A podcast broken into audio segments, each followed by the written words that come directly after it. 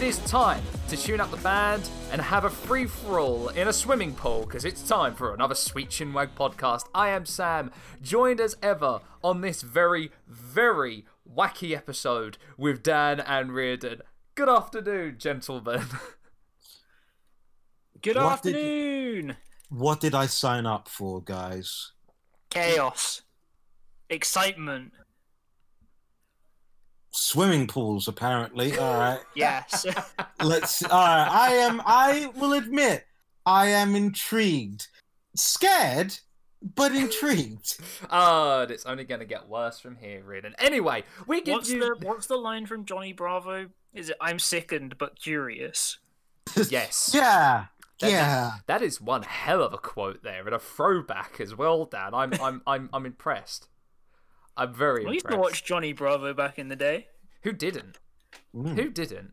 Did you hear? All right, fun Idiots. fact before I get into the in, into the spiel. Did you know there was going to be a live action film version with Dwayne Johnson playing Johnny Bravo? That's. I'm not... happy that didn't pass pre-production. I. I know. I don't know. Actually. yeah, but I feel like this would have been at the same time as like the Tooth Fairy. Oh, yeah. No, that's fair enough. Actually, I take it back. Actually, it was going to be his second ever film role after The Scorpion King. Okay, that's definitely a bad idea. Anyhow, now we've gone off. Uh, we've already gone straight into a tangent, and we're not even five Look, minutes it's in. just part of the course for this episode. Absolutely, absolutely. We give you this podcast thanks to those lovely people over at SoundCloud, Spotify, Google Podcasts, and finally on Apple Podcasts. Yeah, boy, we're on the iTunes store now. Booyah! Oh yeah. Took us long enough, but we're finally there. And of course, forever pending other platforms. Oh, dude, I've already been looking up other platforms we can put our podcast on. It's going to be amazing. We're just like. Are we like the Borg of of podcasts now? Soon enough, we'll be on the WWE network. they What- what- wish. They wish. what? What for that counter content? Absolutely. Dude, we're going to be up with the great names such as Corey Graves and. Jerry Lynn. No, uh, I just wanted to say Jerry Lynn's name. Anyway, before we get on to this episode, all about DDT Pro Wrestling and to blow Riordan's mind for at least an hour and a half, it is time to head over to Dan for this week's wrestling news. Dun dun dun dun dun dun dun dun dun dun dun dun. Wrestling News. The Did that on the fly. I was Did say- that on the fly. I love the festive uh, touch there, Riordan. Well done, sir. Yeah. Gold star for you. We are getting very, very festive. Mm. Uh, so, starting off with Raw, my first thing to say about this big Adam Pearce GM. Just give us a GM figure. I don't know why, why, why they're hanging back on it so much because Adam Pearce is just acting like an on screen GM. I miss general managers. I know. They were I so mean, I don't miss the authority, but I miss general managers. Yeah, but the authority. The difference is the authority sucked. And Adam Pearce said fart on live television, so immediately he's Even ten times better. Like, I, I just, I just don't know why they haven't done it. Hell, if they just want to, do, if they want to do it in the weird way and have like, I don't know, Pat Buck on Raw and Adam Pearce on SmackDown, because NXT has an authority figure, and it's already a very well established one in William Regal. God, I I never thought by the end of this year I would have you would have even humoured the suggestion that Adam Pearce and Pat Buck were authority figures for WWE. But yet here we are. It's been one hell of a year, but yet here we are. Well, ever since we had the weird situation where, for some reason, Pat Buck, who we'd never seen before, was delivering Nia Jax her punishment for whatever thing she'd done on the show. We are like, okay, so are they authority figures or not? Then Adam Pearce started appearing on both shows.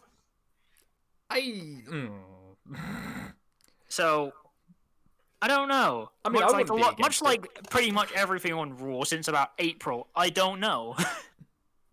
Man, we've all become Lex Luger. I don't know. Question is, Rian, is your t-shirt too tight too? Did Um, you remember that to is- unlock the door? that is that is questions that are for me to know, and I don't like this line of questioning. Uh, moving on though, it's just to say, Asuka versus Shayna Baszler is a WrestleMania match. yes. Like if they want to, if they want to build for it, have them face off at have them face off at the Rumble. Go ahead, but honestly, the women's tag titles honestly feel like they're going nowhere. Um, I assume they're only being defended on Raw because of COVID safety, Mm. uh, which a nullifies kind of a central point of the titles, but also like th- there, there's no real challenge for them. Yeah. It's like they're waiting out for something, but their response to waiting out is we'll just let them hold it. That's honestly that sounds like the kind of the operation that WWE has been on since March. I mean, yes. so it doesn't surprise me in any way shape or form but no you're right dan i that's a wrestlemania caliber match and i really want to see that like really want to see that but we're probably going to get lana asuka Well, I- I, I don't know where they're going with it because obviously Asuka's the women's champion on Raw. yeah i just i Um, and obviously Lana is just there. Look, like people will get annoyed at me because I, I will say she has improved much in her time. Absolutely. she's working with much better wrestlers and was doing some fairly was doing some pretty decent mat work. her English has has been improved. perfect since she I started know, first it's debuted in incredible. NXT. Um, she has improved a lot. And she was part of the best moment of this year when MP, MVP called her a fot on live television. Dude, I fucking love MVP. So, dude, this is a side. This is a side note. Obviously, loads of people have been doing their end of year awards. For any like wrestling podcast that's done an end of year award, that's they've had an, a a vote for like best return. MVP has been my vote in basically every single time. yes. Yeah, MVP. It cannot be understated how good MVP has been this year. He's been so good. So good. Um, but yeah, so I don't know where they're really going with it, and obviously they have the weird team of Peyton Royce and Lacey Evans, which is seemingly going nowhere. As we said when this first happened, what's the point? Yeah, what literally, was what the is point? what is the point?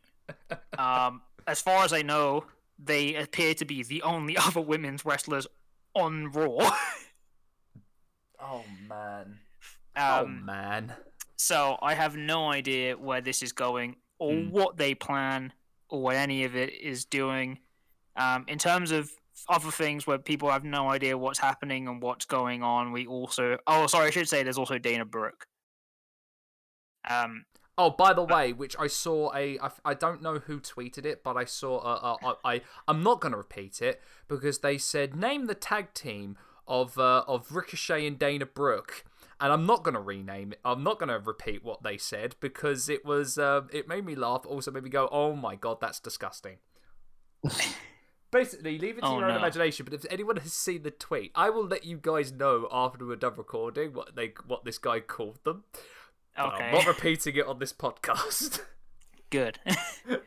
uh, yeah, but speaking of uh, things that are very directionless and have no idea where they're going, Retribution appeared again, and that was about it. Uh, there's nothing else to really say. Yeah. Um, in terms of things that have in terms of things that have good direction and know where they're going, Bray Wyatt versus Randy Orton's coming along pretty well. Uh, I still pop every time for the short clothesline from Bray. Yeah. yeah. That he has that thing on lock. I love it. Um, yeah, just really interested to see what they're going to be doing with this um, and what it's going to build up to. Something eventually petering out. I dare, I, I dare, I dare say it, but uh, I hope It's like not. it's like you're correct, but also I don't like the fact that you are. Yeah. yeah. And that's the problem of being a fan of the WWE. You hope and you pray for something different to happen, and then they just repeat themselves. Uh, just going on to me giving my personal opinion. Just again, I love John Morrison. Yes. like he can make anyone seem like a million bucks. yes. The dude, the dude's amazing, and I'm I- really liking that he's getting a more prominent place. Although I would like to see him, you know, Johnny Mundo kind of feeling coming back, but Yes. that probably won't be happening in WWE. But still, I can dream. Maybe I've just been watching too many um, Lucha Underground highlight videos. it's been that sort of week then, yeah. I Yeah, I put it on. you. I put I put it on Twitter. I had, I had a moment where I was just like, man, I really miss Lucha Underground. It's, I don't blame you. I really don't because it was great. So I just had I just had a day where I was like, I've got to go back and watch them. it was great. Um, just a side note, I know obviously this is like a whole thing within the realm of kayfabe. Does the concept of accidental just not exist to wrestlers? Very good question. Because like it was abundantly clear in the match with Drew McIntyre Shavers that that was not meant to happen, and yet they were like, okay, now I must kill you. It's, it's... no, there's no such place as a as, as a workplace accident in WWE. You should know this. There's there's there's a perfectly good reason why you don't see wrestlers on uh, on those on those injury lawyers for you adverts. I know it's like it's just so it's just so weird to me because every time I see it, I'm like, man, you just think they'd be like, hey, look, that wasn't meant to happen, right? Okay, let clean slate, clean slate. But they're like, no, you accidentally hit me, so now you must die. That's what having a receipt in the world of wrestling means, as well as potatoes. Is when you do a, is when you intentionally hit someone with a closed fist. like, Like everyone remembers the I'd- very famous or infamous moment where uh, Perry Saturn was going up against Yeah. a, an enhancement talent or a jobber, and the guy kind of botched a, I think it was a suplex, and it landed right on Perry Saturn's head, and Perry Saturn uh, uh, goes to punch and kick the living poop out of him, and then throws him out of the ring, and he lands head first and onto the mat. Uh, outside, and that's why Perry Saturn got the moppy gimmick. Oh my god. I mean, look, we Perry Saturn had some interesting gimmicks. Let's just say that. Yes, remember that all stemmed as well from the fact that he was suffering from concussions. You know, it was a Yeah. different world back in 2001 when they didn't know much about concussions. Uh, sorry, this, I know this is a side note from the news, but do you remember the Perry Saturn gimmick where you used to get hit in the head with chairs and then would start just saying random stuff? yes. Yes, I think it was Deadlock that was like California Raisin Squirrels, and it was something like that. Yeah, like that was his his gimmick was getting hit in the head with legit chair shots, unprotected, yeah. And then would start, you know, he would, and then the, and then he just start saying random shit. The times have changed, is what we're saying. Riordan's in stunned silence, and I'm not surprised one bit. Yeah, I'm more stunned silent. Like, oh god, remember back in the day where where you could have a gimmick that was I take chair shots to the head. Yeah, I I mean, to Ken be fair- Shamrock in a nutshell. Well, I was gonna say that was Ken Shamrock, Masato Tanaka, Perry Saturn. Mike Awesome. Mike Awesome. So a quite a few people had it. ECW. yeah, just the whole of ECW. Um, no, but going on though, let's talk about war games. oh, Uh, two really great war game matches. yes. Yeah, the women's Um, one was. I really like the women's one. Um, I am just gonna say this. Uh, I don't like the new stable that has formed out of it, which is now called the Way, which I hate. Right, no joke and apologies. I I'm sorry, but because of meme culture really Yeah, ruining that, this is- I this is- immediately thought of Knuckles. I'm sorry. I immediately thought of knuckles. this is Knuckles. what I mean. I saw it hmm. and I was like, they're called the way, and I was like, oh god, that's reminding me of that god awful meme that went around like two years ago. But I know that someone on Twitter said, but do they know? That's And I was all just they like- said. It's a caption Yeah, it's like, do does Johnny Gargano know about it? Do and if they he does, know? if he does, is that the problem? I mean, he This is of all people is would, dis- right? Yeah, I feel like he would. But this is also disregarding my hatred of the group because it has Austin Theory in it. Oh yeah, yeah, yeah. So But that's a separate thing. that's a separate thing. Yeah, that is a very. My favorite thing has been people cropping out the pic, cropping the pictures to remove Austin Theory, which has been hilarious. Yeah. Because people just keep doing it and quote tweeting it, which is amazing. Um, but just I, I, I'm just so it, it just annoys me so much that I see it and I'm like, ah, that's a that's a fairly cool stable. Shame I hate the name. I still don't particularly care for Indi Hartwell that much. which is a shame because like I don't I think maybe this is a maybe it's her uh, her been her booking um that's been a cause of that she's not a bad wrestler at all it's just I think it's this I just think it's the whole formation of this stable and the way they've gone about it, it hasn't been it hasn't hooked me as as as much as I think they wanted it Yeah, to I, th- I think I just I just think I just don't really know why they're there. Mm. I mean why because does... like the the last I remember of Indi Hartwell was that she sent a TV to like the Gargano's house. Yeah. And that's the thing. Why does Gargano need a stable when he can kick out of every finishing move? Especially if he's lasting 40 minutes in a match. No, I, I joke, because I, 'cause I love Johnny Gargano, but still. Yeah, and I, I don't know. I mean, this is going to be a thing. I'm just going to say I don't. th- And this isn't Indi Hartwell's fault, but I feel like she's been lost in the shuffle of just a really, really stacked women's division. yeah. Hmm. Because I thought I've always thought she's kind of, kind of middling. Yeah. I, mean, don't know that she's ever really impressed me with her in-ring work. Hmm. But the problem is also like the NXT women's roster in that War Games match had eight women who are all legit title contenders. Yeah. And the That would women's champion did the most amazing spot I have ever seen in a Oh, cage yes. match slash war games match. So, if you've not seen this, Reed, and oh, I assume you may have s- seen this floating about. I think you might have seen the GIF. I might have sent it into the Chinwag one. I don't think it did though. Um, yes, you did. Yes, you did. You Yeah, I was did gonna say, I think I did. Io Shirai, after being kind of kept out of the cage thanks to Raquel Gonzalez, decides to climb upon the cage with a trash can, put it over herself, and dive off the cage. Donkey Kong style. That's a dun, dun, dun, dun, dun, dun, dun, dun, dun, dun, dun. That's that. It, it reminded it reminded me of the one. Uh, I can't remember. Someone was on the apron. They put it over them and then like did the dive onto them and like flipped out of it. Darby Um, I have to say, though- heart out. I have to say though, this the spot of the match for me, uh, the eclipse onto the chair backs. Oh yes, because that could have ended. I would not want to be the person doing or receiving that move. There is nothing good about that move. You know what moves? you Like- know what moves like that or spots like that always remind me or harken back to the day of when the Hardys versus MNM and that Joey Mercury spot when he unfortunately had basically his face exploded because of the ladder. Uh, which always worries me when they do spots like this is because one false move, an inch here and an inch there, and that's a serious injury. It was just it was just ridiculous seeing it. but God, it yeah, but God, when it works, But like it is a good spot. it, it hit it hit perfect. yeah. Um, but the, the the men's war game match was also really good. You Pat know, McAfee, man.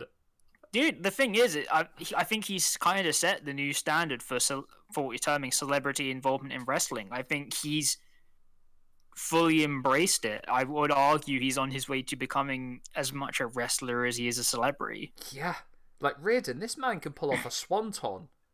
A really good swanton, may I add. Yeah, he pulled off a moon. He pulled off a uh, moonsault. I do like me some swantons. And this man was a punter in the NFL. This man hit a moonsault better than some indie wrestlers I've seen. He hits a Jesus. moonsault better than CM Punk, even though CM Punk would probably admit himself that he can't that he can't do a moonsault To be save fair, CM life. Punk also admitted that his elbow drop kind of sucked. no joke, Phil. No joke. Uh, I almost said Phil Punk. I should say we love you, and you are one of my favorite. no, we, I still, pull absolutely, a I moonsault to save your absolutely love him. Um, but then going, I mean, also with the uh, with the other matches, again, very good, pretty de- decent North American title match. I would have just kind of loved to see Leon Ruff pop off a little bit more. Yeah. but um, also the uh, the Timothy Thatcher match against uh, Ciampa Ah, I love was that uh, match. was really was really good.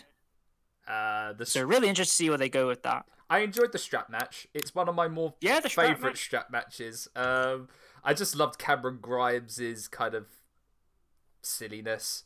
no, like he didn't want to be in the strap with Dexter Lumis. He wanted his own strap, and he came down to the ring with it, and then he attacked Lumis, and then he real and then and then just the tomfoolery of trying to run away from Dexter Lumis, despite the fact that he is strapped to him. I did like the one where he went around the kind of the the the tower they're supporting the war games thing. Yeah. I thought that was really cool that they actually like acknowledged it. Ah, ah, that was that was a fun old match for sure. No, it was it was it was really good, and then I think that kind of continued into uh, this week's NXT, which we have to say I have to say I'm being ever impressed by the story vignettes for Boa and Xia Li. Yes, like this Like one. they they are actually really well produced. they are this week in Boa and Xia Li's excellent adventure. Excellent adventure and being fucking tortured. They are go. They are beaten to a bloody pulp this time. Oh boy. Oh, me oh my. Yeah, and so I am. I, I again. This is one of those things. Like I said last week, I'm excited, but good lord, please let it pay off well. please let this one pay off well, because oh, I'm scared.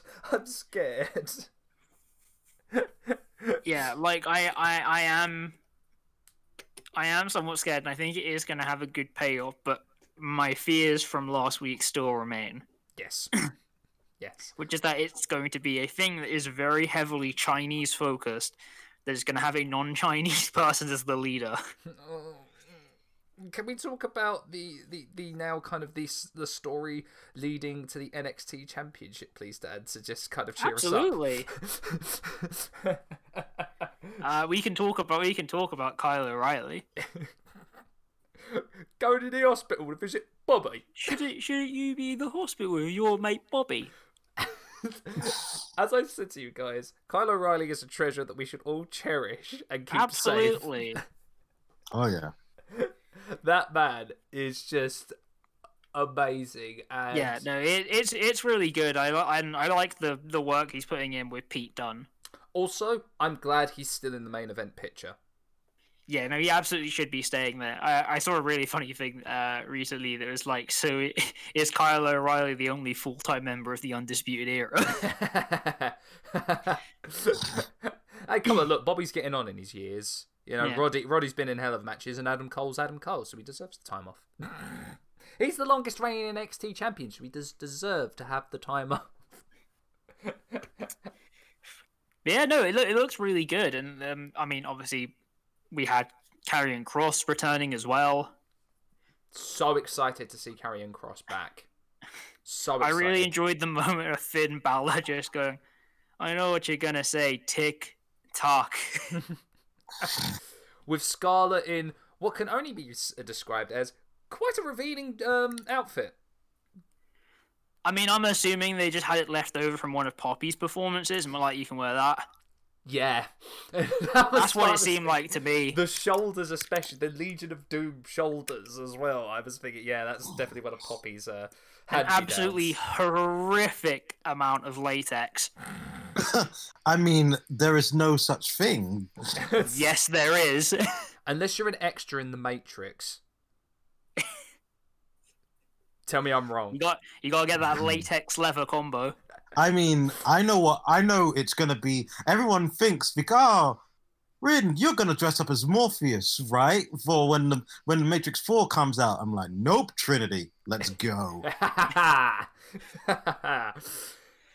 Uh, we have it announced that Kushida is going to be partnering with Leon Ruff. I mean, uh, Time Splitters 2.0. No, I'm just. Uh, uh, Yeah, Leon Ruff wishes. No, I'm still, I'm still, I'm still super hyped for it, and I hope they're building to Kushida as the next North American champion. yeah, this is what I Because I think that will really solidify solidify where they are it. Gargano versus Kushida at Takeover. I paid very good money to see that. Nine ninety Yeah, nine a month on the network. But still, I would. Yeah, I I would be very excited for that match. uh, we had Karrion Kross may have returned, but my favorite return to screen is Malcolm Bivens. Yes, Let's go! Come on! So happy to see him the back. former Stokely Hathaway. But yes, Malcolm Bivens is back. Like Riordan, real talk. This guy is possibly one of the greatest managers since Bobby Heenan. I'm going to say it right now. I've said it on pod, uh, on the podcast. He is one of the greatest managers, and you should He's be so noticing funny. him. Oh boy. This guy managed Timothy Thatcher when he was in Evolve and was so damn entertaining as a heel manager. So I'm so glad that they brought him back and put him back on TV. Because it look it looks like they're going to be bringing him back as a version of like Robert Stone, but like actually good, yes, which I will admit is a low bar. but Robbie E's Robbie E. He wasn't bad in TNA. It's just he was given a crock of poop in NXT. Do you remember Robbie E joined up with Rob Terry? it's one of the worst things I've ever seen in my life. they wore the same jumper as well. Do you remember? It was like two sizes Yeah. too small for Rob Terry. Um, it looks like we're going to be getting a heel Isaiah Scott in the cruiserweight division. All for that. Yes. Mhm. Yes, that, I that- absolutely love that, and he played the kind of cocky heel really well. Mm. Uh, great match by Jake Atlas as well. Uh, between those Yeah, two. great for him. Uh, and then just my final comment, really. I mean, this is consistent throughout uh, NXT though. More Hoss women matches, man. Yeah. NXT are hitting I- them out of the park with them. First, first, of- I mean, more Hoss women in general, but yes, more Hoss women matches, please. Love that shit. Like I can't lie, I think the big feud that they might get out of NXT is going to be Raquel Gonzalez versus Rhea Ripley, presumably before Rhea Ripley moves up to main. mm. Mm. So I think they could get an absolute banger out of that. Because I, I mean, as I've said on Twitter and everything, Raquel Gonzalez is just improving week by week. Yeah. She's gotten so much better from when she first debuted and from when she was first kind of appearing in matches. It, it's amazing. Here's so hoping she's that- absolutely deserving of the place that she's going to get. Abso- absolutely. Here's here's hoping she continues that forward momentum up up until she meets the brick wall that is the Omni Flare. That was Shit. that was that was very well done. I am impressed. I was like, oh, I didn't think Sam had it in him. Woo. It's literally it's literally you hear it on me saying, shit. I had to. I'm sorry. It was it was it was there. It was an open goal. I had No, to it go is, for it you- is, it don't- is there because Charlotte Flair is literally like the final boss of the women's division. Yeah, don't you apologize. you, God, you're just the talk, do- you're you're just talking facts. Like, hmm. She is the Doctor Wily of the. WWE. Bro, stop spitting facts. You're flooding my house out. Come on. Shall we move on then, very quickly? Uh, let's move on. Let's move on to Impact. Uh, we had obviously the crazy big moment of Kenny Omega and Don Callis appearing on Impact to talk about why he's there. Fun fact about this impact: it saw a 33% viewer increase, as well as being the third highest viewed stream on Twitch. Wow. Yeah, that's that's crazy. Going up against Pokimane and Mister Mister Ninja, what you call it? Oh, Ninja Epic at Get Epic Games Amazon Prime. That's the one. Uh, so yeah, that's incredibly impressive.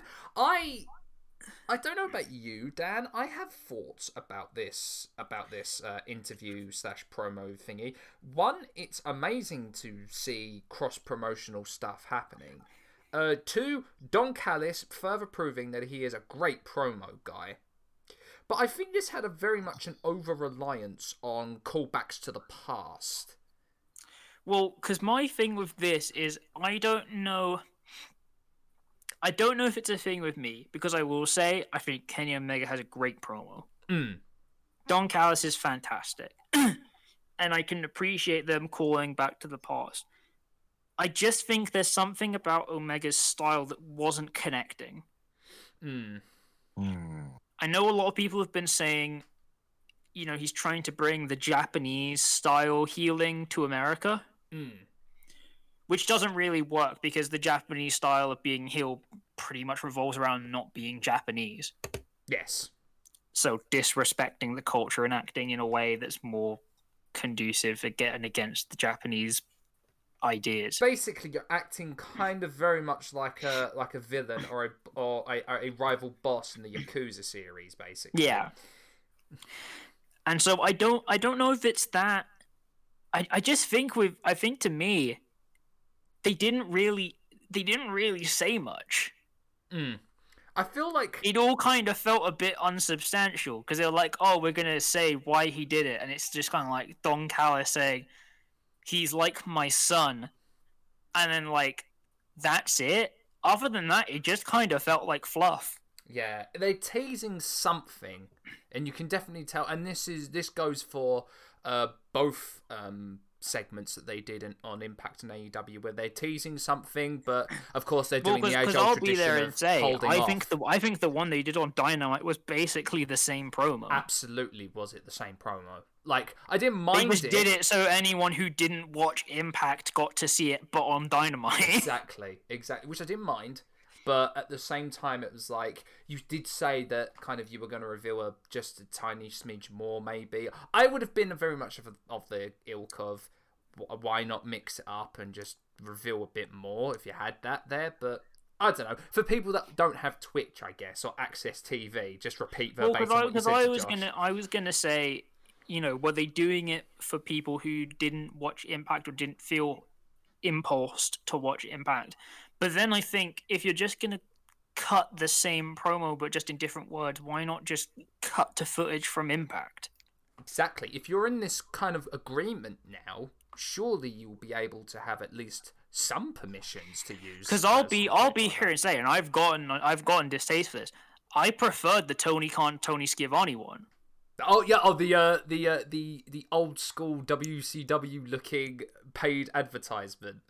Yeah, Yeah, you know what? Despite because like fact... because like I will say, it was Tony Khan wasn't great. it was a bit of a deer in the headlights. I think Tony was Yeah. in a bit of that.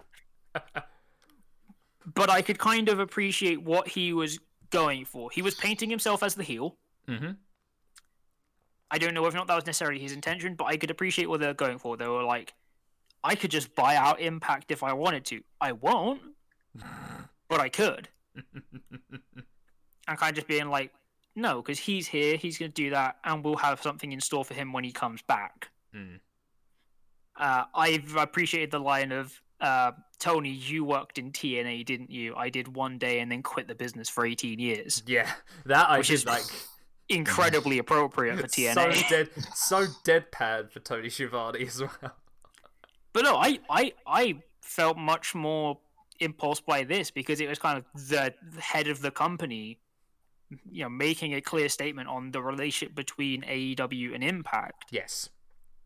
Um, so yeah, like I said, I don't know whether or not there's something about Omega that just wasn't hitting for me, but I very much like the Tony Khan, Tony Schiavone one. Yeah, yeah. Um, I guess that leads us into AEW, and of course, I know, and of course, we've talked about that promo, but there was a another promo uh, in that, and it was um, it was the Sting one, which necessarily was advertised as Sting talking to Tony, but it was essentially Cody going to cut a promo, and then Sting coming in, and then just them talking. Pretty much. Um, I mean, which I didn't mind. I think you know, just- I think Sting Cody cut a pretty darn good promo. Uh, talking about this, you know, being that he's back in the jungle and he's just Yeah. surveying that surveying his surroundings. Um, I don't know. I mean, and he said he wasn't interested in Cody. He was more interested in the person that was sat in the in the in the stands, which was Darby Allin. Um, I, I, I, I again, I, I don't know how he does this at 61 years old, but Sting still manages to keep me incredibly intrigued, uh, especially when he does his promos. So, color me interested. With what's really good. Um, yeah, no, this this uh, this episode of AEW is full of full of weird promos. I'm pretty sure Dustin Rhodes had a Vietnam flashback after Evil Uno yes, yes. asked him to be Dark Order number seven. Oh I'm no! pretty sure. Oh I'm pretty no! su- I'm pretty. Did Evil Uno now fulfill the prophecy that they that New Legacy told him to do, and say the No, he, was- he was there. He was and there and said you. He said you can join us. You can be seven. Oh no! God So- damn you, Johnny. So like, I'm like Dustin was just standing there, just like, oh no. um, and then we had the weird interaction between Brandi Rhodes and Shaq, and I'm just gonna say this right, notwithstanding the context of the situation, Brandi Rhodes is one of the most confusing characters in wrestling Yes. for all the wrong reasons. Yes. Thank you. She is simultaneously a face, a heel, an authority figure, a wrestler, and she's just so jumbled up. I don't know what she's supposed to be. Hmm. Mm. But this also did give birth to probably one of Shaq's new memes, which was his face in the last two seconds yeah, of his, that clip. his face after getting water thrown on him. again, again, Riordan, we will send you that clip, and so you can see for yourself. Oh, Just dude, sending it's- all the most It's, ridiculous it's, a, stuff. it's, in a, the it's world. amazing. This entire episode is going to be fucking ridiculous. but yeah, it, it's just one of those things I said that it's just I don't, I don't know where anything stands with Brandi Rhodes. I feel like there's, mi- I don't know if it's like something I'm not getting. I know AEW tried to go on their whole, oh, we've moved beyond the concept of face and heel, but like there's a difference between being a character that blurs the lines and crosses things over and just someone being a heel one week and a face the other. Yeah. It, it, so I don't know. weird. It's weird, man. Just uh, yeah, I I ugh, I don't know. Oh, Brandi Rhodes is weird in the context of AEW. There's your quote. oh, by the way, great match between Orange Cassidy and MJF. Oh yeah, absolutely. Interfered at the end by Miro because why not? It's Miro. Yeah, people are getting the more aggressive Miro that they asked for. And I'm happy about it. I'm just, you know what? In all honesty, I'm just happy seeing Miro doing his thing again. Oh yeah. Dude, I'm just ha- he he's he's honestly just vibing. He's just enjoying his time. Yeah, and you know what? It's it's it's great to see, and it's almost infectious in the way that he's just vibing and just enjoying life as a wrestler for the first time it seems in years. It's... And this is the same man that came out in a tank at WrestleMania. Yes, People have been did. throwing it around. They're like, "Oh, you should be challenging for the title," and he was like, "I'm just enjoying what I'm doing, man." By the I'm, way, he's like, he's like, I asked to do all this. This is my, this was part of my idea. so by the way, man, his Twitch channel, it's so good, Absolutely. so good. Um, is there anything else, Dan? No, that's the end of the news. Oh wait, no, sorry, sorry, sorry. There is stuff. Uh, God won the tag league. Oh yes, let's not forget that. Blimey, sorry Tama Tonga. I, I mean, it's, it's really weird. I feel like you have that you should really should have long hair and a beard, so I'm really trying to get used to you clean shaven. Uh, on NXT UK, Jordan Devlin retained. He's going to be retaining until World Collide happens. yeah, I, I reckon so. Yeah, he, he's not he's not losing until they could do the unification match. Mm. Tyler Bate returned, I believe, as well for the it's challenge Uh, kid for the Heritage He did. Cup. He challenged A Kid for the Heritage Cup and lost. Uh, mm, Uh, interesting. Uh, Gallus are due to defend against the Hunt for the NXT UK tag titles. looking forward to that. Uh, and then finally, just to pay respects to the passing of uh, Tommy List, Tommy Lister, sorry, Yeah, yeah. uh, who played Zeus in No Holds Barred. By the way, fantastic film, especially because it coined the line of Hulk Hogan saying "Dookie." D- and also, of course, we, we do not forget uh, Zeus's best roles as the president Yes. and as Deebo. Yeah, yeah. Absolutely. And slightly outside of wrestling, R.I.P. Barbara Windsor. Yes, at the age British of icon. If everyone's not seen Carry On Camping, it's the most British comedy film you've ever seen. Carry On is the most British thing ever seen. Yes. Yeah. and I guess with that, is it is that the end of the news? Yeah, we are done with the news. Brill. Before we get on to the main portion, though, our recommendation corner. Buy our merch, will you? we actually do Yeah. have merch now. We are, are thanks to those lovely people over at What a Maneuver. We now have an official store. We have three designs already up. The Martian Destroyer. I can't believe we actually got that on a t-shirt.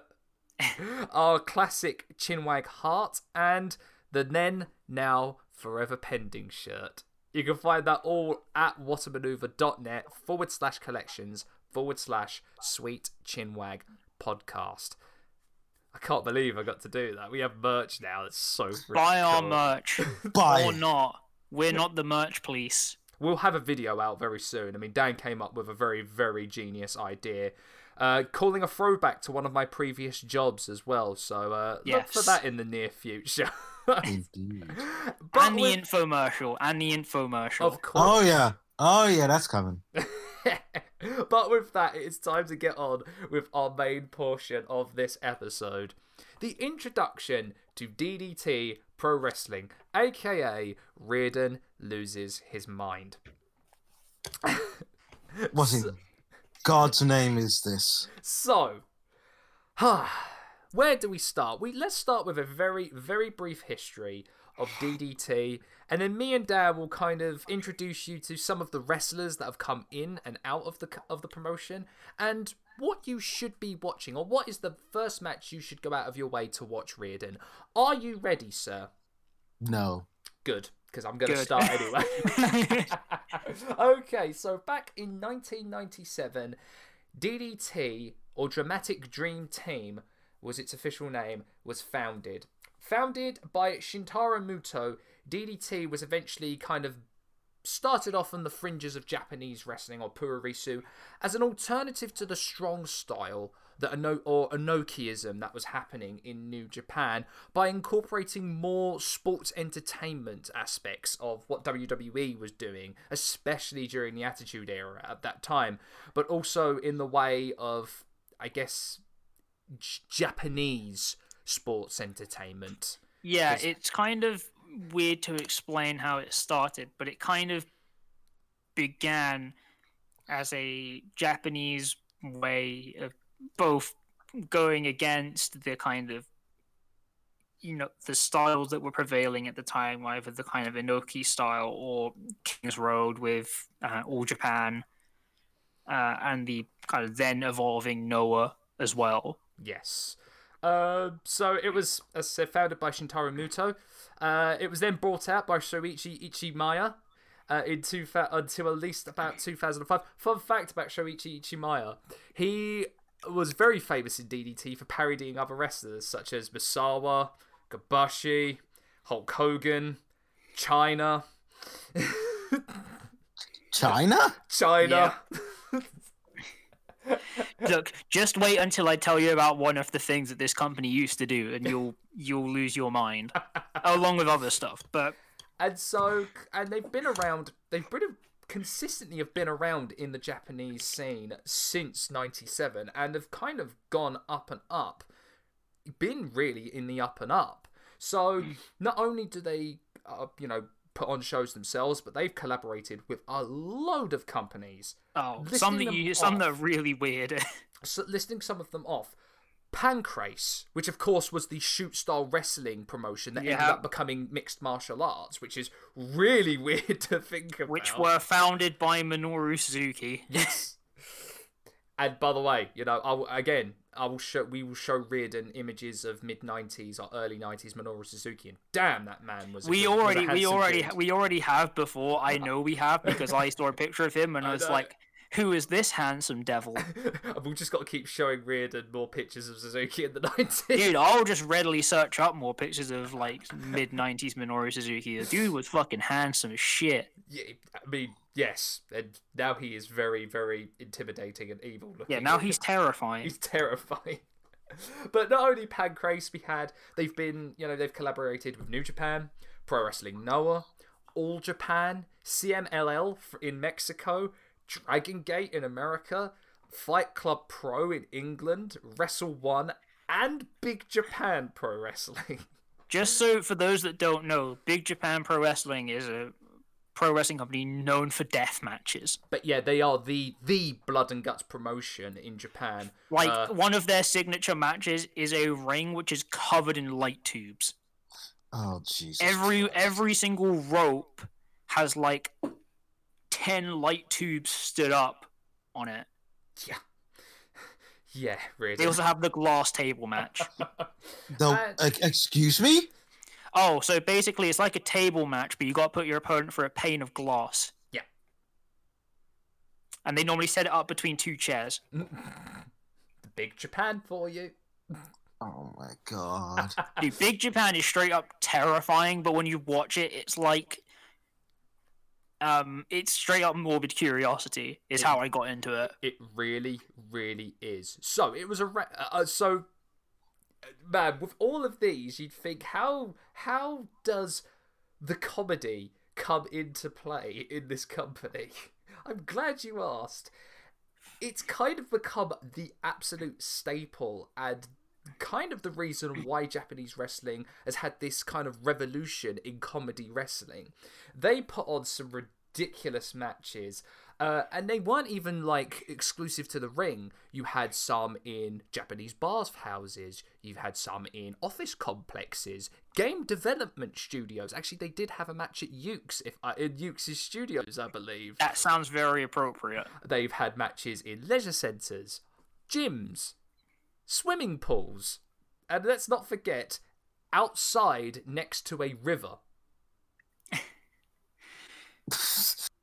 So one of so one of the things that I want to do is I want to talk about kind of the rationale behind the starting of DDT Pro, Yes. and we already kind of covered it as well.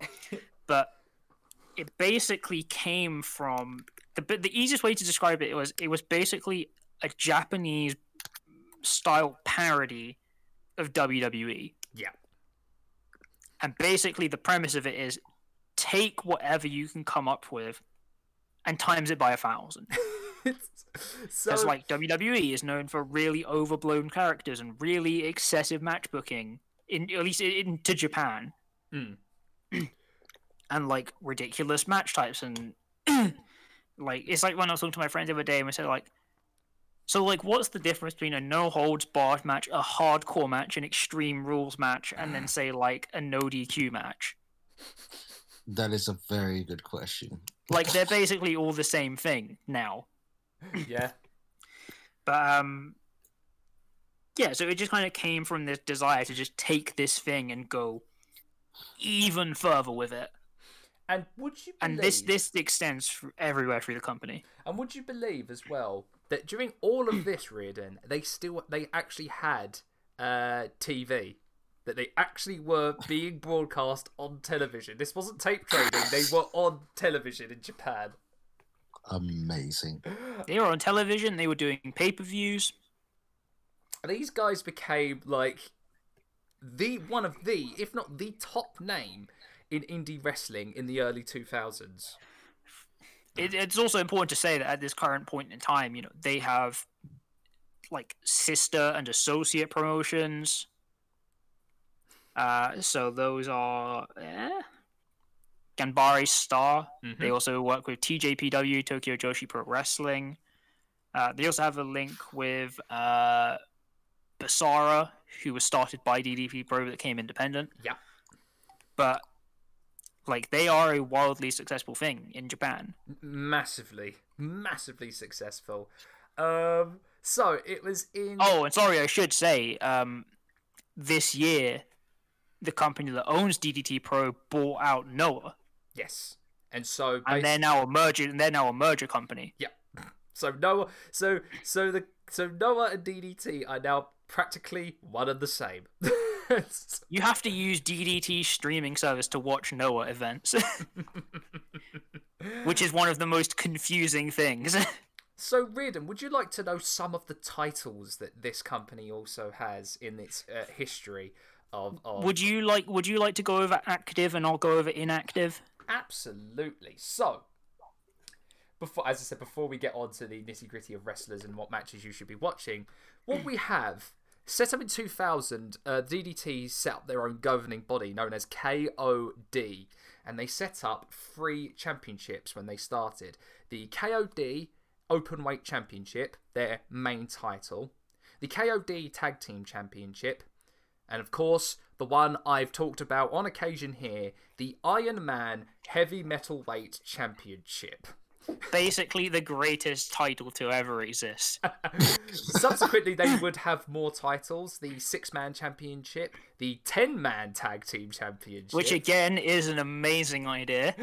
the Extreme Division Championship, the Universal Championship, which is kind of like a hybrid of like an Intercontinental and World Championship. Yeah, it was. It was that it's they created it to kind of help expand DDT acro- outside of Japan. Uh, the Because I will say, I love DDT Pro, but one of the most difficult things is the language barrier. Absolutely, absolutely. The O40 Championship, which is currently being held by Gorgeous Matsuno. Just, it's one of the. Raiden, do you know what the O40 title is about? Enlighten me. Uh, the O40 title is a title in DDT Pro which can only be contested by wrestlers over 40. Oh my god. it, it's an amazing championship. and of course, uh, the Omori Dream Fair Championship, which is currently being held by Chikara, uh, at and it stands right now about nearly twelve hundred days. One of the Well, I was, longest. but as I say though, but Chikara doesn't exist anymore. No. so, and it's So still wait. being recognised as a championship, though. Wait, wait, wait, wait. Yeah. So he just has a defunct belt. Yep, and it's been holding on to it for goodness knows how long. Well, longer than Bruno Sammartino. That's that's on us. Dan, would you like to go over some, if not all, of the amazing defunct championships that DDT have had? Oh boy, Riordan, strap yourselves in. Strap yourself in because you're going to be, your mind is going to be blown. So look, there there are plenty of uh, inactive titles, but I've picked out some of my favorites. So first of them is going to be the Sea of Japan and G. Uh, I, I'm gonna butcher this. Jiyugaoka six-person tag team championships, which were basically tag team championships that a team made for themselves, which then got incorporated into the current six-man tag titles. Which, by the way, uh, Riordan, would you like to know of the team, the last team that held that championship? I'm very intrigued actually. Who what was the team? The team was called the Shit Heart Foundation of Hikaru Sato, Michael Nakazawa, and Tomomitsu Matsunaga. Everything about this sounds like you made it up. You just sounds like you just made it up to be a no, I meme. did not. Uh, you have my you have my possibly my personal favorite behind an- behind another one. Uh, the Greater China Unified Sichuan Open Weight title. Do you want to know a fun fact about this title? Oh my god! What? Do you have to fight a fish? Uh, no, the belt was uh, supposedly 4,000 years old. It was made of cardboard. uh, and the person who introduced the title was introduced as the 4,823rd champion. All previous people are unknown. okay, okay. You know what? That's got my attention. That has got my attention. Go on. Uh, you have the you have the World Mid Breath Championship, uh, which was a title created for a specific match and which could only be defended in the Mid Breath Gym in Japan, which is Yeah. literally just a gym. Yeah. oh, Uh, you have the the King of Dark title. Uh, the stipulation on this one was that it could only be defended in dark matches, but it was only ever awarded to the person who lost the dark match. it's just, it's, your just mind's already being blown by all I- this, isn't it? Uh, I. You're throwing a lot at me. Oh, hang on. I need to just give me a moment. Don't worry, we've got we've got two more that are absolute bangers and my personal favorites. oh, okay. Go on. The IMGP World Heavyweight Championship, which is literally just a version of the IWGP Championship from New Japan to take the piss. Uh, named the International Muscle Grand Prix Championship, oh, it- which was literally made for a bodybuilding company Yeah. that DDT Pro then absorbed. Yeah. and we're like, this will be funny. Oh, please and tell then you're not I gonna- present to you Oh, a promotion which I will a title which I will say kind of in some context may seem a little bit weird or maybe insensitive, Oh, oh, weird. but Oh god. it's called it's called the Fly to Everywhere World Championship, also known as the Union Certified Fly to Everywhere Championship. Uh, it was one of their women's titles. Uh, it was retired in 2015, but it had a specific stipulation. Male wrestlers could compete for the title, but they had to wear women's gear. Right. Okay. And trust me, there are quite a few men that ended up competing for that championship. Of course, like I'm glad you put those up because there were a couple that I was worried that you were going to tell Riordan. I think that would have blown his mind and kind of made him stop this podcast. Dad, Well, uh, because there, because there, because I mean, there, there is one that has a very obvious name which we could use, which I'm not going to say. no, you know what? For for Riordan, for your sake, when you're researching, I want him to find it and then message us when he finds out this defunct championship. Yeah, you can look at you can look at it. I mean, you can You look what? at the absolute one of the absolute kings of DDT Pro, Danshoku Dino, uh, who you know an what? interesting person. Absolutely. If you want the other, if you want the other one, then it's it's got to be the Umemura PC Juku Copy Paste Championship. yes. but like that other than that though i think the whole thing of male wrestlers can compete but they have to wear one of the women's wrestlers on the roster's gear Yep. Is such a weirdly specific thing that i'm like someone clearly had a very specific intention in mind making this they really. Oh my god, I think I just found it. oh you found it See, it's up, it, it- as of the record, I thought he was going to do it afterwards, but he's doing it as of the recording. no Danshoku Dino is a very weird person. D- uh, Riordan, do you want to? Uh, do you want to repeat the, what, the, what you just found? Or... I, it's it's our podcast is for adults, right? We uh, there is an explicit warning. Right. Then there's nothing I can um I I don't have to hide this at all. The so Dan Shoko Danshoku Dino mm-hmm. Yep. had a re- uh, is apparently a two-time winner of the Gay World Anal Championship. I Def- don't even know. Like, I literally cannot quantify Defeating- anything about this. defeating Ryogoku Peter Pan. Oh, we don't even get to Peter Pan yet.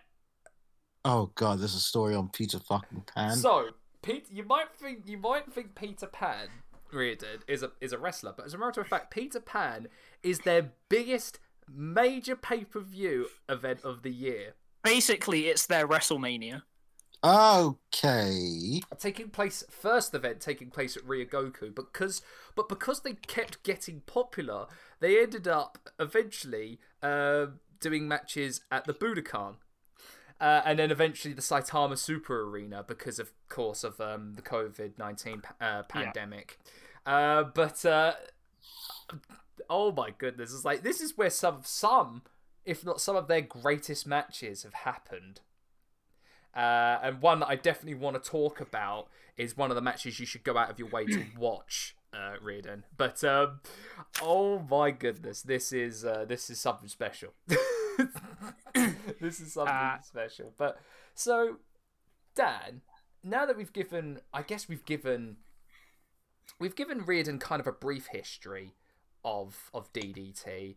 Um, Now, I mean, of course, they now have their own um, uh, streaming service known as DDT Universe, um, c- uh, and then they have they've had like magazine shows here, there, and everywhere in Japan, uh, and of course, they have had during Peter Pan, they have had quite significant names in the world of wrestling in their events. They have had Okada, Tanahashi, Minoru Suzuki at in their Peter Pan shows. So yeah, it's- it, it's kind of crazy because like I made a thing of this of like some of the big names and like Kenny Omega, Kota Ibushi, Oscar had a had a quite distinct period uh, at DDT Pro. Uh, Finn Balor worked like three shows for them. Uh, Uh, Namuchi. Age, uh, Aja Kong. yes, Naomichi Marufuji, uh, one of the like the aces of Noah, has regularly appeared uh, there. Um, Um, Taka Has also one of one of one of the one of the kind of current regarded aces of uh, Noah, Go Shiozaki, yes. uh, Dick Togo, and Guido. Tatsumi Fujinami. Masato Tanaka. he he he won um, the Do Grand Prix Yep. this year. Yes. And of course, everyone's favourite person, Masahiro Chono, leader Yeah, of New Japan, uh, of NWO, I should say, NWO Japan, of Look, course. Masa, if it involves Japanese wrestling, like Masahiro Chono has probably been involved at some point. Absolutely. He's been in like every damn company. Absolutely. So, with all of that being said, Dan, should we give Riordan uh, a couple of people, or at least uh, a few people that he, if he's going to go into DDT as of today, he should be looking out for? Yeah, absolutely. I I will just give a first one, and uh, she actually isn't with DDT Pro, Mm. but she's with Gambare Puroresu, Yes. uh, that also goes by the name of Asuka. Not to be confused. Not not to be confused with the Asuka we all know and love, Kana Chan. Uh, but Asuka in Gambare Puroresu is uh, Japan's first trans champion, Hey, age 22, and is regarded as one of the big prospect talents coming from Japan. yeah, she is really, really good. Like, Currently, currently the in, uh, international junior heavyweight champion in Gambare, part of the KOD 10 man champions currently. previously the Wave singles champ. Uh, she is just absolutely regarded as one of the best young talents in Japan. Yeah, and I like seriously, like guaranteed you'll be hearing more of her come 2021. Absolutely. Um big things are due. It, I, I will say this: uh, it was a conclusion. I, it was a comparison I drew myself, but um, I don't know that I've ever seen anyone say that. If you have said this thing before, then by all means, let me know. DDT Pro is like Japan's PWG. absolutely. Like absolutely is It is like incredibly stupid, but also there's lots of really good stuff, and it's where a lot of people, a lot of really good people get their seasoning. Because absolutely like everyone knows that PWG is like really good level wrestling, but Yeah. everyone knows it's also well regarded for just like going crazy. Yeah.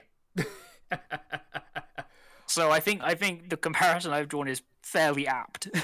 No, I, I that I can definitely agree on. Um, man, so for me, like one of the names that really sticks out at the moment for me, uh, I'm probably gonna even like throw in the entire group as well. But Tetsuya Endo at the moment, who is current Yeah. open open weight champion, is really really impressing me with what he's doing. He is, oh man, he is good, like really good. no, no, he is. Um, but no, also, but he's part of a very much in the sense of what they usually do in New Japan. They have factions, um, in kind of like their roster, so they're kind of not one just one singular roster. They they have their own kind of like groups and factions, and he's part, of course, of Damnation, who are kind of the big deal in DDT at the moment. uh, with Damnation, we also have uh, Mad Paulie. Trust me, you need to see it to believe it, Dan. Soma Takao, uh, Nobuhiro Shimatani, and Daisuke Sasaki. Again, these guys. I, I don't know about you, Dan. I really like Damnation. No, no, I really I really like them. Um, and of course, All Out as well. They're a very good faction. Um, especially one of the people, uh, one of the people in All Out that I'm really, really um taking a liking to is uh, Konosuke Takeshita. Yeah, no, he's he's absolutely one of my favorites right now. absolutely love what he's been doing. Takeshita is, I he is, he is silly good. Dubbed the future of um, DDT, uh, named the Rookie of the Year by Tokyo Sports in 2013 when he debuted, and ended up becoming the youngest person to hold the KOD Openweight Championship at 21, and also had the longest reign at 405 days. That man, uh, honestly, he's, become quite the staple uh, for um, DDT, and um, no, kind of he was he he was like Takeshita was the reason I started to kind of properly get into DDT. Of course, we know about like Ibushi and Omega kind of really making a name for themselves out there. Um, but it was it was like the stuff that Takeshita was doing that was making me go, all right, I'm gonna sit down and properly watch as much of this as I, I possibly can. Um, anything, uh, any any other names that you you can think of, Dan? Uh, that really Uh, yeah, no, for? there's so there's there's a few people uh, right now. Be it that he is just over there doing time previous Universal Champion Chris Brooks. Chris Brooks. Oh, just. Uh, Dan knows. one of my absolute loves. I was gonna say Dan and Riordan both know how much I love Chris Brooks.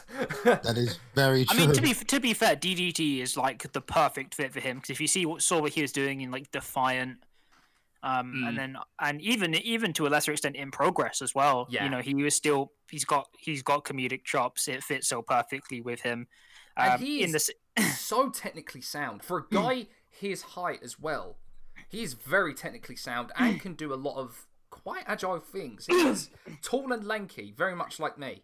it's Yeah, it, it's kind it's kind of crazy. I, I mean, the one the thing for me is always his flexibility when doing the submission because it seems like he can do an octopus hold in basically any position, exactly which is like terrifying. But I mean, he- in that in that same in that same vein, though, uh, Masa Takanashi, his tag team partner in CDK, yes. um, is amazing. To be fair, the first thing that ever drew me to him was his hair. yes. It, yes. it, it's kind of difficult to describe, but it's like It's like Shinsuke it- Nakamura and, and, and, and Minoru Suzuki had a baby. That hair. it, it's it's like you know that like greaser style. Yeah.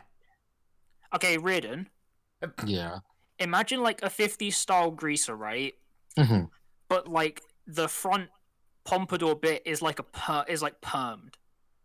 Oh dear God, It suits him though. That's the problem.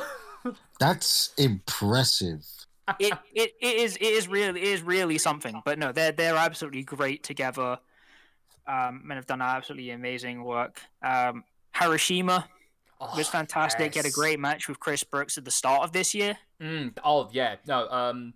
That was Yeah. in February. Yeah. That, That was the I believe that was the one that took place in the lecture hall. yes. Yes, it was. Yeah, it took place in a university lecture hall. Which you can, I believe, you can find on. Uh, it's it's free on YouTube. It's free on YouTube, really. So you can go out of your way to find that one. Um, uh, and then just my my final one, uh, and I'll, I'll just say this: uh, I actually found him by accident. Uh, Sanshiro Takagi, Ah, yes. and it's it's odd to try and describe Sanshiro Takagi, but basically his gimmick is that he's just a Japanese Stone Cold. Yeah, and believe it or not, this man is also the president, the current president of DDT. Of course he bloody is. like that's the closest way to describe it. He he's basically just a Japanese Stone Cold. There is also Daisuke Sasaki, uh, who did quite a bit of time in uh, New Japan, yeah. um, and he's kind of like, I mean, I don't even know, I even know where to start with Daisuke Sasaki, but Um, um, of- yeah, but like I I love Sanshiro Sanshiro Takagi just because it kind of meets this weird. It kind of meets this weird intersection of like a Japanese person trying to do a version of what Americans thought was cool in the nineties.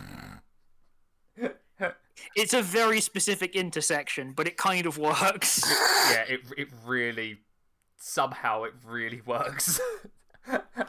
and of course, let us not forget, quite possibly one of the most imposing, dominating, and downright terrifying figures in all of DDT Pro, Yoshihiko. Now look, right, we, we we're talking about we're talking about a legend of the game here. This man, this this this wrestler is so intimidating, so innovative in what they've done, as well as just being downright scary sometimes with just how good they are in the ring.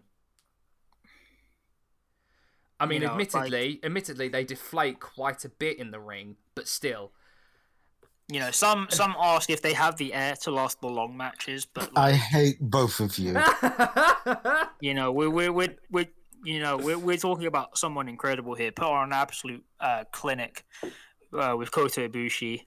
There's a reason why their match, Yoshihiko versus Kota Ibushi, is the highest viewed match on DDT's YouTube channel. Dude, have you ever seen someone hit nine Canadian destroyers in a row? I think not. Could Okada do that? I think not. Exactly. I've never seen a guy be lifted 15 feet into the air and then drop down with such grace. Like Are you two finished? the dive. look, the the dive with the flip in the middle as well. Are you two finished? I think so. Yeah, we- we're finished. We're finished. It's okay. All right, Riordan. Before we get even more um, shouted at, would you like to?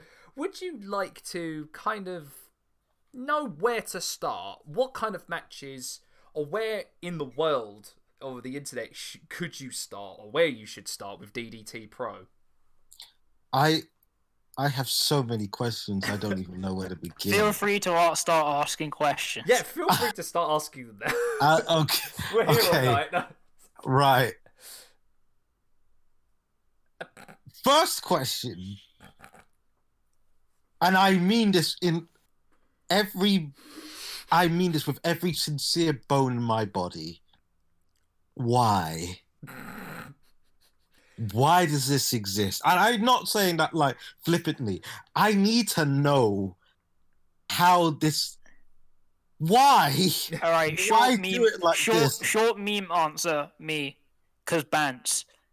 Um, long answer. I think it's just a reaction to the kind of style of Japanese wrestling that is so. For I mean, I mean, blame Inoki Yeah, I think for honestly, making such a serious sports centric product. But like when you consider what Japan is known for on the internet, one of the first things was how weird their TV is. That is true. Yeah. So I feel like it's just it's just a very Japanese kind of thing, kind of kind of in the same way that wrestling bit was part of British cabaret. Mm, Mm. Jap like DDT is just like pretty much just Japanese people having fun with like the sport entertainment sense of wrestling. yep. Okay. That makes five percent m- more sense. Oh god. Okay. So if I were to inject this madness into me, where would I start? real talk about this and on it like one of the very first things is their youtube has such a wealth of amazing content that you can go and like cherry pick what you want to watch. You can go from a, a, a kind of straight up straight laced wrestling match to a over the top balls to the wall gimmick match and it's all there on their youtube to see. Uh, but if I was to give you a match to, to, to watch right now that you can go and easily find, real talk, it would probably be Kota Ibushi versus Kenny Omega, their very first meeting in 2008, and this was Kenny's first excursion to Japan as well. This kind of feel I feel is like the very essence of DDT condensed into one singular match because it's your straight laced match. There is also silly gimmicks bollocks that happens in the middle of the match, and as well as the quote unquote amazing comedy that they both have and chemistry that they both have together. Uh, if so, if, if if you were forced to sit down and have to watch a DDT match, I would recommend that one to start. Then you could go into the ridiculousness of the leisure centre swimming pool matches. Which has, by the way, one of the greatest spots I've ever seen in a wrestling match, which is when Chris Brooks took his put his opponent Yeah. in a figure four leg, leg lock and then went down a water slide, still with the figure four leg lock on. Okay, that is impressive. And I, Like I- that is, you know what? You can't know what? That is one of the hardest going spots ever. I, you know what? I have been looking at you guys like you. You guys can't see it, but I've been looking at you guys through my computer screen, like you are both insane. But no, that's that's understandable. but hearing that, you know what? All right, I'll take that. That that that that that demands at least a quick look see. Then you can go on to the rivalry of Kota Ibushi and Yoshihiko, culminating in that great match that they had in the office complex. But Dan, I digress. What would match would you recommend to, to, to start with? Uh, yeah. So de- definitely, uh, definitely the Chris Brooks match. 'cause that's pretty easy to find. It's from February this year, and it is quite fun just seeing them fight down like a university lecture hall. Uh, but for me, if I had to say there was one, there was one to watch, uh, I would probably go uh, Konosuke Takeshita versus Hara- Harashima, Mm. uh, Judgment 2017. Yes. Yes. It's like a 30 minute match for the main title, and it is just like it, as much as we talk about like this the silly bollocks that happens. this is just a really good wrestling match between two guys, but they like they they also know that they can afford to like not take it so seriously. Mm. It's just it's honestly just a really really good match. Mm. Oh, as well. I mean, talking about Kota and Kenny, their meeting at uh, Peter Pan 2012 for the uh, for the uh, the KOD uh, Open Weight Championship is a really good match. That was the one that took place at, at Budokan and is ki- kind of lived in infamy as being one of Kota Ibushi's best matches. Yeah, you can also have uh, Kota Ibushi versus El Generico Yes. from like 2012.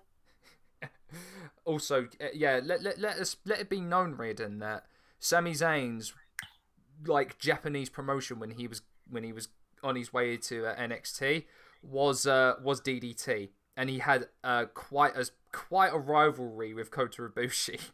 Actually, he had at one point he had a match with Kota Ibushi in a kayak, both of them in kayaks hitting each other with the oars. I'm gonna What's say even that. what's even funnier about that is in that same rivalry, Kota Ibushi had a match in Ring of Honor against El Generico, yes. and it was like one of the most straight up like hard hitting matches you've seen. I will say this. I'm honest to God, like one, I am not surprised that Sami Zayn was in DDT Pro at, Oh no, it's so par for the course. at, at all. That is the least surprised I have been this entire time. However, I am surprised that he left. Like I like that man found his promised land and he left. to go Why? To go to a to a children's home in Tijuana. Yeah, to look after the orphans. Him and Kevin I'm Steen, sorry, of course, went to what? The... Do you not know the story, like the backstory of of El Generico? Well, we should we, should- we should make it clear, right? Like these on these rumors are going around that Sami Zayn and El Generico are the same person are unfounded, right? yeah, and he's there with But we all know that we all know that El Generico finished at Ring of Honor. He'd made enough money so that he could go and fund the orphanage in Tijuana for the children that also wanted to be wrestlers. And that rumor as well of that promo of him saying he eats children is completely unfounded as well. He, he, he- he had a bad understanding of English, and his tra- and the person who was helping him told him that he wanted to say that. It doesn't represent El Generico at all. Damn you, Cabana. I am going out of my mind and, right now. and and and thus that is complete. We've we've done it, Dad. The the, the We've broken him. the prophecy has come true. We have broken Riordan with professional wrestling. How do you feel, sir? I am literally staring at my ceiling. Understandable. Have a nice day. Just the, mo- just the most a thousand yard stare right now. Dude, and I didn't even have to mention the, the paintball match. I didn't even have to mention Andreza in length. I can't remember. I, I I remember seeing it at one point. Didn't they do a like a death match, but where the only weapon was Lego? Yes. That sounds horrifying. yes. no way. I remember seeing that, but I've never been able to find it since. So uh, Good. that there is. I feel like there are two things in those sorts of matches nowadays that I find that it would be truly painful to take a spot on, and that's Lego, and of course Brandon Cutler's spot of using D20s. Ah! I hope he never switches to a D4. oh, Oh. That's no. You're if you if you drop. I don't even think Mick Foley would want to take that. Because I because I've been there and said people like because like I mean sl- slowly over this year I've kind of gotten more into like deathmatch wrestling Mm. and people are like oh so like you'll watch someone go through a pane of glass but like a thumbtack spot is too much I'm like okay but here's the thing though right the the glass is like a single moment and okay yeah you probably get a glass in your body but like seeing someone take a thumbtack spot and then see them like sit up and they're still in hurts me to my core Yes. Yes. And So I've let those alone being live. dropped on fucking polyhedral dice Yeah. Ow. No, no, no. or no. Lego. And on that note, d- d- Rin, do you need a moment? Do, do you think we should end here? Because I feel like I you think do we need should a give him a week. I agree, Dad. You can have the week off, Riordan. All right. Thank you. I was gonna say. You still have to turn up for the. You still have to turn up for um, Tuesday though. Of course, Oh. you do have to turn up for that one. But no, final question, and I'm gonna give it to Riordan. With all of that being said, would you have you been convinced, or at least your curiosity been piqued into at least looking at the world of DDT Pro? I feel like I feel like I'm at the beginning of Apocalypse Now. That's a quote for the Instagram. where I'm just I've been dancing and I'm just crying in my bedroom bleeding. And then Cannot suddenly explain how much of a mood that statement is. and all I could think of is the quote I wanted a mission and for my sins they gave me one. I will be checking out DDT Pro. because I I have to know. because you feel like you can't that you you you can't not at this point. Yeah. I think that just I think that's you know that's our work done really, isn't it, Dan? Absolutely. and with that comes an end to yet another sweet chinwag. Um, uh, Riordan's gonna go rest for a bit. I think Yeah. he's gonna have a blanket and a hot chocolate and um, mull this one over for a couple of weeks. But before we head off, Do you want me to send you a Chinese, hun? I would I would devour a Chinese, mate. seriously, you've got a JoJo mug as well, so you can have a massive hot chocolate now.